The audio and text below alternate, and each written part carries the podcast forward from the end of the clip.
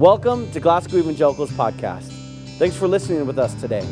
Our hope is that today's sermon equips you to live the gospel joyously. Come along with us as we learn to live the gospel together.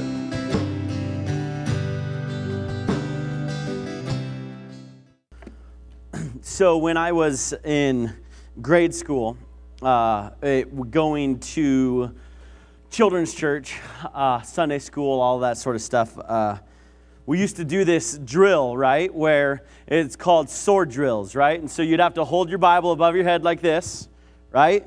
And so you'd sit there at the table and everybody would do this. And I remember this because I, I grew up in the, right? Like, I was so ready for this every week. And so the teacher would be like, 1 Corinthians chapter 5, verse 19. And then they would say, go. And then you'd be like, done. You'd stand up and then you'd read it, right? All proud like that. And so if you didn't know how I knew how to get it the best, is my dad used to teach me tricks because I was a cheater. So uh, what you do is when you open the Bible almost directly in the middle, you will always, okay, I shouldn't say always, don't use inclusion words, but you will most likely land in Psalms. Okay? Then if you take the other half and you open it again, you will most likely land somewhere in Matthew, sometimes Malachi, right? And so you're right there. And then it's really easy just to go from there. But then there was those kids who you knew probably didn't read the Bible during the week, and so they would say like 1 Corinthians, and they'd like they'd start doing this, right? And you're like, yeah, you losers. But anyway. Uh, that's how I always I, I, would always win, right? And uh, this week uh, we're going through Hebrews chapter four. And Hebrews chapter 4 talks about the Bible being a sword. And I, we, we've talked about this before, right? When we went through the armor of God stuff, and we talked about it's the sword of the Spirit. But today it actually dives in a little bit more of what Scripture actually is for us and does to us. And, and as I was just kind of going through this, I'm really excited to pick this section of Scripture. And so, if you're here today, everybody, and if you're here today and you have a Bible, everybody raise your Bible. Right here. Here we go. Right here. Okay, got to hold it like this, like a sword. Yeah, no, get your finger out of there, you cheater. Right? Let's go. Everybody, here we go. So, some of you, some of you have phones. Harvey, good job. There you go. All right. All right, when I say go, flip to Hebrews chapter 4. You ready? Set, go. Actually, I'm there too. but it just flipped there right away because it's been sitting there all week. All right, so uh, we're going to read Hebrews chapter 4, and we're going to go 11 through verse 13. We're going to skip through some of this other stuff. If you remember, we talked a little bit about rest and what rest actually looks like. And, and rest looks like the idea that um, we get to enter into God's rest by not being afraid of the power of sin in our lives. And we don't have to be worried about um, the destruction that sin brings because we can enter into God's rest. And so he went in there a little bit more, and maybe we'll go back and touch into it a little bit. But um, I want to read this really briefly, and then we'll get into 11. Today, if you hear his voice, do not harden your hearts. It's all I want to read in the, in the verses before. Today, if you hear his voice, do not harden your hearts. And so, verse 11 let us therefore strive to enter that rest, so that no one may fall by the same sort of disobedience. What disobedience? This, this idea that the Bible is what helps us to not be like Israel. So, therefore, let us strive to enter that rest, so that no one may fall by the same sort of disobedience. For the word of God is living and active, sharper than any two edged sword, piercing to the division of soul and spirit, of joints and of marrow, and discerning the thoughts and intentions of the heart. And no creature is hidden from his sight, but all are naked and exposed to the eyes of him to whom we must give account. And if you if you read that scripture over and over again, you start to realize that, man, this is, this is not an archaic book. In fact, actually, at the top of your bulletin, If you grabbed one this morning, at the top of your bulletin it says, It is not we who read the Bible, but it is the Bible who reads us. If we look at this piece of scripture, we realize that the Bible is not just sitting here and letters from a God who's just twiddling his thumbs, waiting for something to happen. No, it is a God who is actively pursuing all people. He's actively trying to be a part of people's lives. And so sometimes I think we get to the point when we read this and we tell people, man, or, or we hear people say, well, it's such, a, it's such an old book or it's got so many contradictions. No, it's just that you're not, you're not really reading the Bible. Because when we do read the Bible, it actually reads us, it tells us who we are.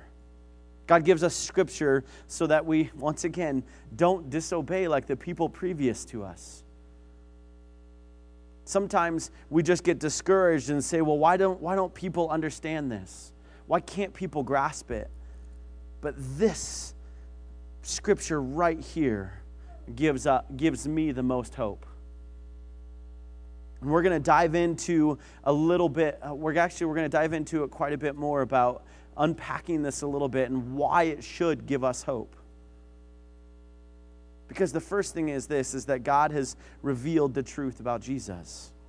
And the scripture leads us to be Christ like. And so, let's dive right on in. If you're taking notes, here's the first one. The Word of God is dot, dot, dot. The Word of God is living. The Word of God is living. Isaiah 55 11 says, So shall my words be that goes out from my mouth. It shall not return to me empty, but it shall accomplish that which I purpose, and shall succeed in the things for which I sent it. John 1 1. We keep going back to this a lot lately. In the beginning was the Word, and the Word was with God, and the Word was God. And if it's living, that means that we get to interact with it. That means that it's not just stale, it's not just something to pick up at some point, but it is constantly moving. It means that it has the ability to have a relationship with. It means that it has a purpose. I mean, I, I had scholar, I, I had I had this professor in high school, or college actually, sorry, uh, when I was doing a writing class, he just said, it's just a good piece of literature. That's it. It's a good piece of literature. And then he started making fun of started making fun of Genesis 1:1. I don't know why Genesis 1:1 keeps popping back up all the time. But he's like, "Can you really understand that uh, that uh, God made something from nothing?" And he said, Do you really think that God just made you out of mud? And my friend, I, I love my friend, super awesome. John Switzer was his name, cool name, right? Everybody has better names than me. John Switzer said, raised his hand, and he said, So did you just expect mud to play with itself? And he's saying this is, and then he started going, This is a living word. It tells us things are happening, it tells us things are moving.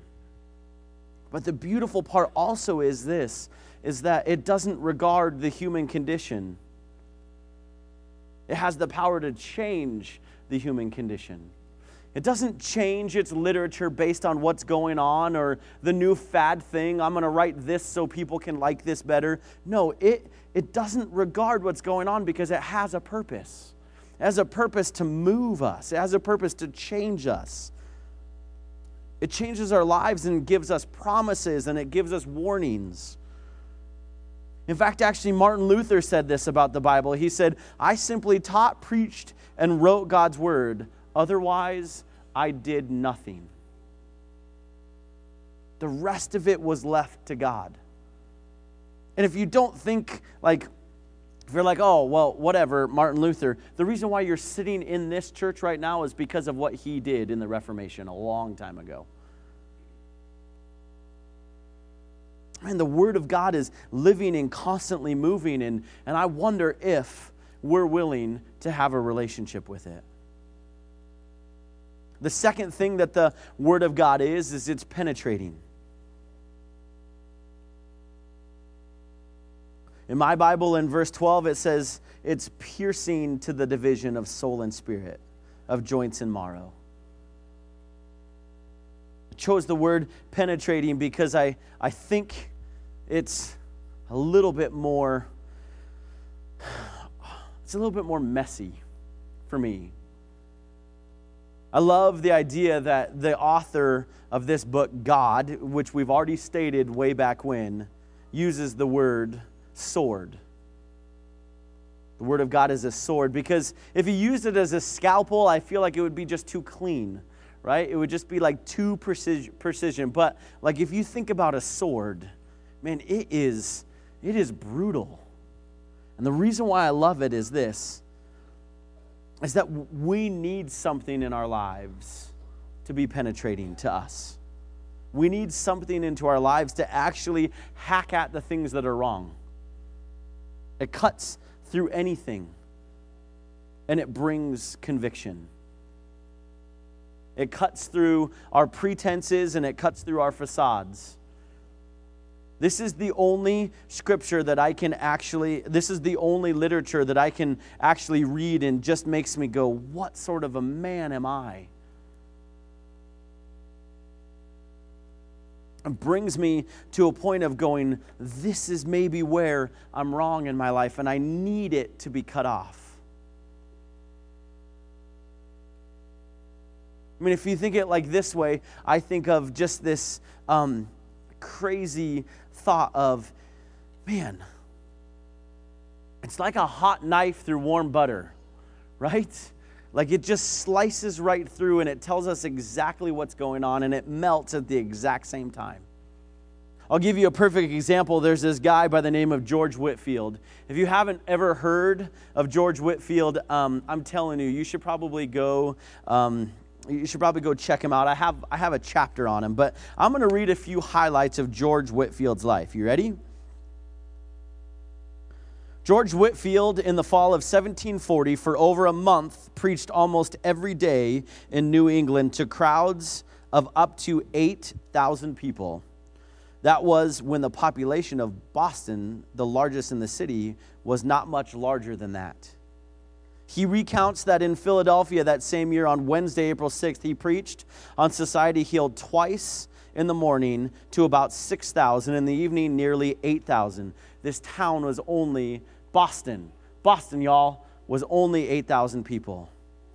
On Thursday, he spoke up to upwards of 10,000 people, and it was reported at one of these events that his expression of the text, he opened his mouth and taught them, saying, was distinctly heard like two miles away. He had the voice to be able to project like crazy. He can be justly styled America's first cultural hero. Before Whitefield, there was no unifying intercolonial person or event. It was, it was imagined that almost 80% of the colonies knew George Whitefield by name and or actually heard him preach. That's impressive to me. And this is what happens when somebody allows the word of God to be spoken through them. And we're going to get to that in a little bit. But Here's a story about George Whitefield. When God wills it, his word will pierce anyone. George Whitefield, the greatest 18th century evangelist, was hounded by a group of detractors who called themselves, I love this, the Hellfire Club. Right? Right? I mean, this was this was Harleys before Harleys were Harleys, right? called themselves the Hellfire Club, deriding his work and mocked him. On one occasion, one of them, a man named Thorpe, was mimicking Whitefield to his cronies, delivering his sermon, delivering Whitefield's sermon with brilliant accuracy. He was imitating him perfectly, his tone and facial expressions. This is crazy. When he finished, he was so pierced that he sat down and was converted on the spot. Mr. Thorpe went on to become a prominent Christian leader in the city of Bristol. That's what the word does. That when we allow it, even when we're mocking it, even when we are flippantly thinking about it, the word has the power to penetrate deep inside of us. And to be able to say, wait a second, maybe you should flip it around. And for those of us who maybe have somebody on the outside of the, of the Christian faith, and we're sitting there going, What's going on? What can I do? You have to have hope that it's living and it's piercing people's hearts. And so, God's word is working even now. Don't give up. Don't stop praying for God's word. Don't stop actually saying God's word to people. Don't stop thinking, oh, well, maybe I shouldn't because I might offend. Man, you don't, you don't have to defend God's word. God's word is itself, it's living and it's active and it's going to pierce people's hearts. So don't hide it under a bushel no, right? I'm going to sing that song. No, don't hide it. Allow it to do its work. And it's okay because that is where our faith is based. Sometimes we worry about what people are going to think of us or, or say to us when we start to quote that one more scripture or post that one more verse. But do it with love, right? And man, allow it to do its work. The third thing that the Word of God is, is that it is discerning. This is probably my favorite one out of all of them. It is discerning. Back to verse 12, it says, And the word of God is discerning the thoughts and intentions of the heart. It discerns the thoughts, intentions of the heart. Discerning actually means to be critical of something, to actually look at it and really focus and be critical of it. And so, if the Word of God is discerning, maybe it begins to actually show us our own hearts we can begin to understand who we are. Now, I want you to let you know that this is a phenomenal gift. That you could go and you could say, God, I don't know where I'm at right now, but would you show me? James 1 23 and 24 says this For if anyone is a hearer of the word and not a doer, he is like a man who looks intently at his natural face in the mirror for he looks at himself and goes away and at once forgets what he is like. The reason why I love this is because none of you ever look into a mirror and forget what you look like. All, some of us actually just don't like looking in the mirror, right? Uh, I know what I look like. I'm not going there, right? Some of you might some of you might have dementia, and that's okay because then you're like, yeah, I look amazing. I, I look at this and I go, there's not a single one of us in this room that actually look at a mirror and stare at it for two minutes and walk away and don't know what we look like. We might forget, sure, that we have this accessory on or that accessory on, but do you, do you get that this is what he's saying? That that's, that's absurd that you would look in a mirror and for 30 seconds and turn around and forget what you look like, and you're just as absurd as the person who looks at a piece of scripture and says, This is what it is about yourself, you need to change it, and walk around and not do it. Do you know how absurd that sounds? It helps us to know what to do because when we read scripture, we see who we are. And when we see who we are, we either have to do a couple different things. We have to be okay with that. Yeah, I guess I'm okay with it. Or you have to do something about it. You have to change something. And if we look back at the living Word of God, it makes promises and it makes warnings. And so when we actually are discerning and looking at it and we see who we are, then we can get to the process of going, how do I change into something different? Or the question becomes, do you even want to change? Which brings us actually to the next verse that the Word of God is. and here I'm just going to tell it to you, and then we're going to be good. The Word of God is reckoning. The Word of God is reckoning.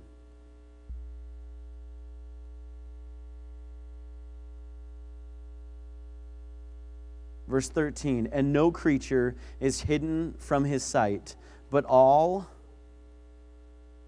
are naked and exposed to the eyes of him to whom we must give account.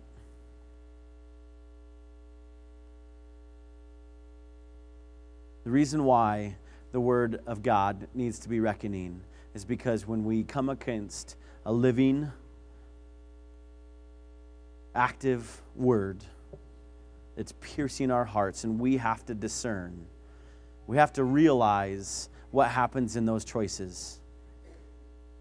About two weeks ago, uh, we were sitting in our staff meeting, actually at a um, Wednesdays, what do we do in the mornings? Med- meditation we were sitting in meditation and I was looking at this verse, and I, I, can't remember what verse it was, but all of a sudden I was writing down, I, and I, I just remember this because it's so vivid. I writing down, I need to put myself under the authority of God. And all of a sudden I just heard a laugh. I just, heard this big laugh, and it wasn't wasn't Brian and it wasn't Terry. Uh, I just heard this laugh, and I and of course, I responded in my head, What? And, uh, and uh, the voice, I don't know if it was my conscience or was God, but um, the voice in my head said, You actually think you have to put yourself under the authority of God? He already has authority over you, buddy. And I was like, Huh, all right. And so as I look at this, I think to myself, reckoning, that's what it means. It means that we actually have to have reconciliation. We have to have something paid for because when we come against a living scripture that is penetrating our hearts and discerning, man, this is what you're doing wrong and we need to fix, we have to know that there's something that needs to change and there's some sort of help out there. And that's why God is incredibly smart in the book of Hebrews that says, Man, if you'd see me as living and active, if you would allow me to change your heart, and if you'd allow me to show you who you are so you can discern, you'll realize that I have done it all for you. The Word of God has to be reckoning. We have to have a spot where something can be reconciled. And it's interesting that we switch from God's word to the character of God in this very thing. Because as soon as we switch to the character of God in this piece of scripture, we then begin to see what God does. We begin to see how God is working. 2 Corinthians 5 18 through 20 says this.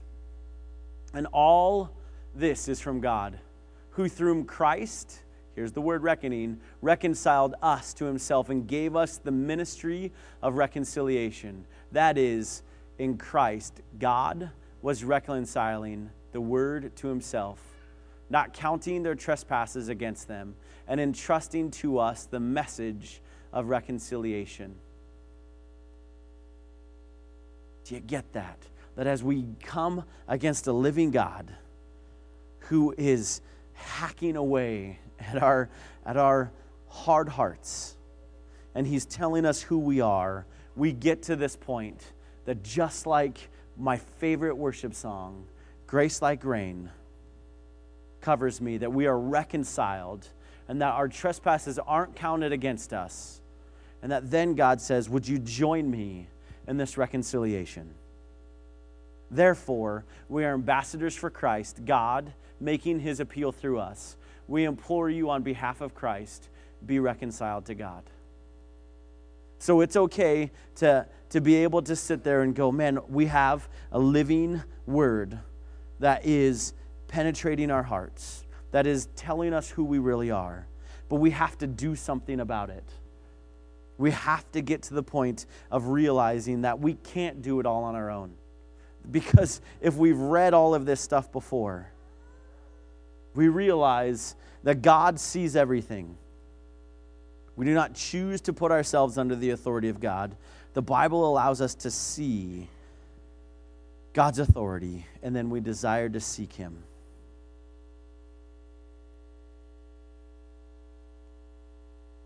We desire to seek Him and become reconciled to Him.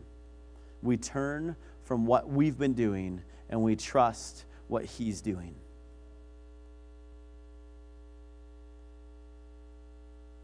So I want to end with these last two things. I want to tell you how it works then, because I think that it's amazing that we have this sword that's been brutal and hacking. And that is this how does it work? Well, we have to understand that the Word of God is the sword of judgment. And we have to realize that this is probably one of the most beautiful things that we can be a part of. You see, if there is no judgment, we can't have complete love. Because then, how would he even be able to judge whether it's love or not? Right below that, uh, I, I know that I put in your bulletin that, um, that I said we see ourselves for who we truly are and yearn for a new heart. I want you to write right after it and I didn't put it up on the board, but I want you to write it now. It's this think of it this way as gracious cutting. Gracious cutting. That's what the sword of judgment does. It graciously takes everything that we know to be wrong about us and sits there. And even if it's brutal and it's hard and it hurts, it's the most gracious thing that's possible. Grace like rain flows down on me. And so I would hope that you would allow God to, to come and start graciously cutting on you. That his ways are so much higher than our ways, and that you would invite him in, and that you would say, Please, have your way with me. And the second way it works is that it's the sword of sanctification. It is that it's not, a, it's not, a, it's not just it's great to be able to say, well, at least I have grace. But through this piece of scripture, we also see that it is the sword of sanctification. It brings us to be people who are doing the things of God. Sanctification means that we're on the process of becoming more holy, more like Christ. And I love this phrase, and I wish that I could say that I, that I came up with it, but it's this is because we are naked, we flee to God for cover. Because when we read this scripture, we realize that we've really got nothing and we're naked and bare in front of God.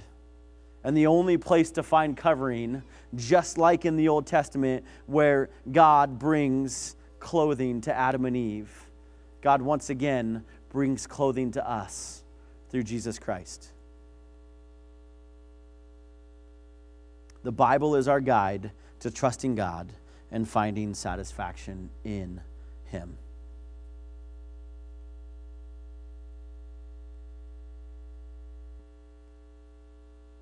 The thing is is that this isn't an easy thing to do.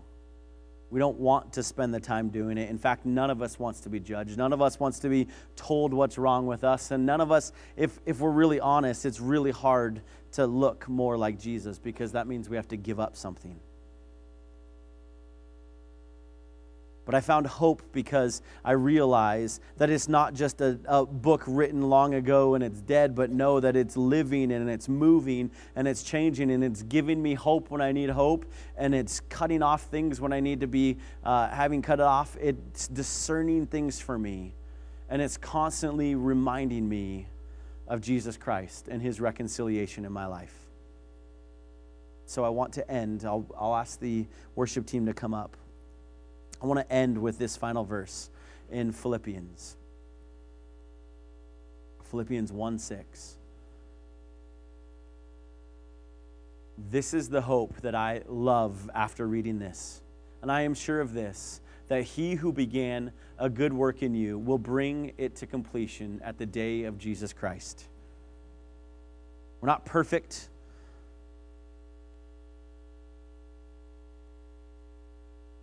But the Word of God is. And it is living and it is cutting through and penetrating into our hearts. It helps us to figure out who we are. And it's constantly bringing us back to the saving knowledge of Jesus Christ and reconciling us to Him. Let's pray.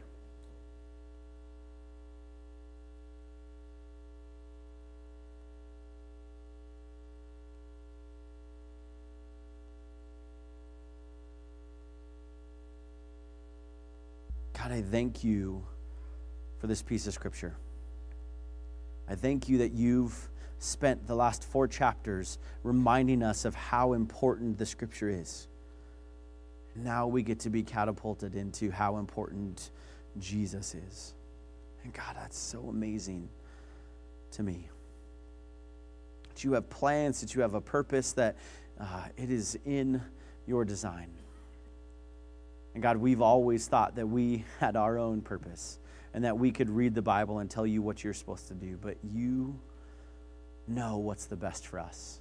And so, God, this week, would we invite your living, penetrating, discerning, and reckon, reckoning word into our lives? God, we want to open ourselves up to your judgment and open ourselves up to the possibility of your sanctification. But help us to look more like you. God, would you equip us to live your gospel? In name we pray. Amen. I had a lot of stuff that I wanted to, to like, I got really excited. I, I love talking about God's word, and and so like I have so I have so many things written down to like share with all of you. The one I've I've landed on, okay, is uh, for those of you that don't know, there's an app called Snapchat. Okay, the Snapchat um, was not invented for a good reason. Uh, it deletes pictures that you send.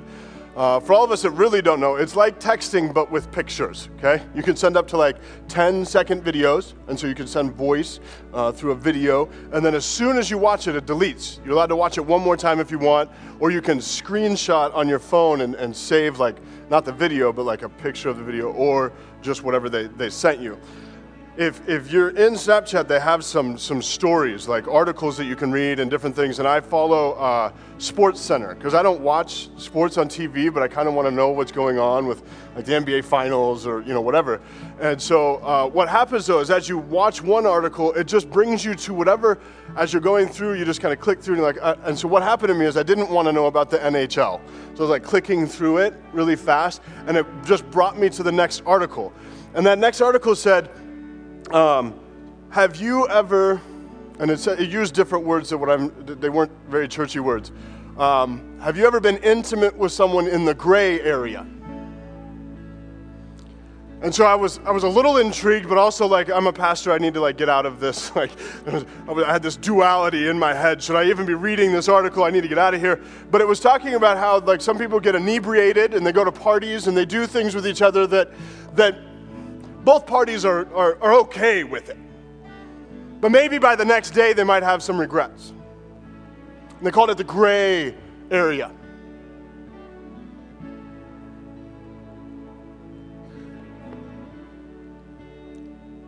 There's no gray area. There is no gray area. If you want to know where to stand in politics, if you want to know what's right and wrong, this is sharper than any two edged sword. You will find black and white, right and wrong in your life. John 1 1, the Word became flesh. This Word became flesh. If you want to enter into a relationship with Jesus, if you want to know how to have amazing relationship with Him. Look into the mirror and see what you see. Look into the Word and see what God shows you. Get rid of the gray area. It's black and white. It's black and white. Here's what's wrong. Is we look in the mirror and we try to tell the mirror that it's wrong. I don't have that blemish on my face, mirror silly. My hair's not, my hair is way messed up this morning, I know it. My hair doesn't have that cowlick in it that I can never, no matter how hard I try, I can't do it. You're gonna look into this mirror and it's gonna tell you things you do not like. And you're to go, stupid mirror. What is this, a circus mirror? This is just an old mirror. Man made mirror. I need a mirror that's not man made. Look into the mirror and just enter into that relationship with Jesus. My fear is that the only time we're really in here is when we're trying to find a verse to back up what we're doing. We put our makeup on, we look really nice, and we look into it and we go, See, ha ha, Jesus loves me. This I know. He'll have grace for me tonight. But we need to, we need to, we need to get into this. Let's pray. Lord, I, I I plead with you that we can understand that this word that you've given us is a blessing. Sometimes we feel like it's a curse. Lord, I, I pray that we we can get into this word to discover who we are through you. Your plans are amazing for our life and they're written right in front of us. We often wonder, God, what is your plan for us? And you're like, I have it written down already. But Lord, Lord, I want to do this, and you and, and you have the plan right here. Lord, may we look, may we look, may we may we look from a different perspective this week. May we look and say, we want to discover truth about us. We want to discover truth about you. Lord, give us new revelation. We ask all of this in the name of your Son. And in your name we pray. Amen.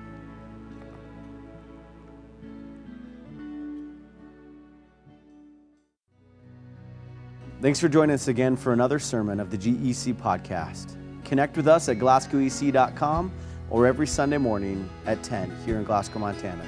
If you enjoyed this podcast, we'd love for you to subscribe, rate, and give a review on iTunes because this helps us share the word with more people. See you next week.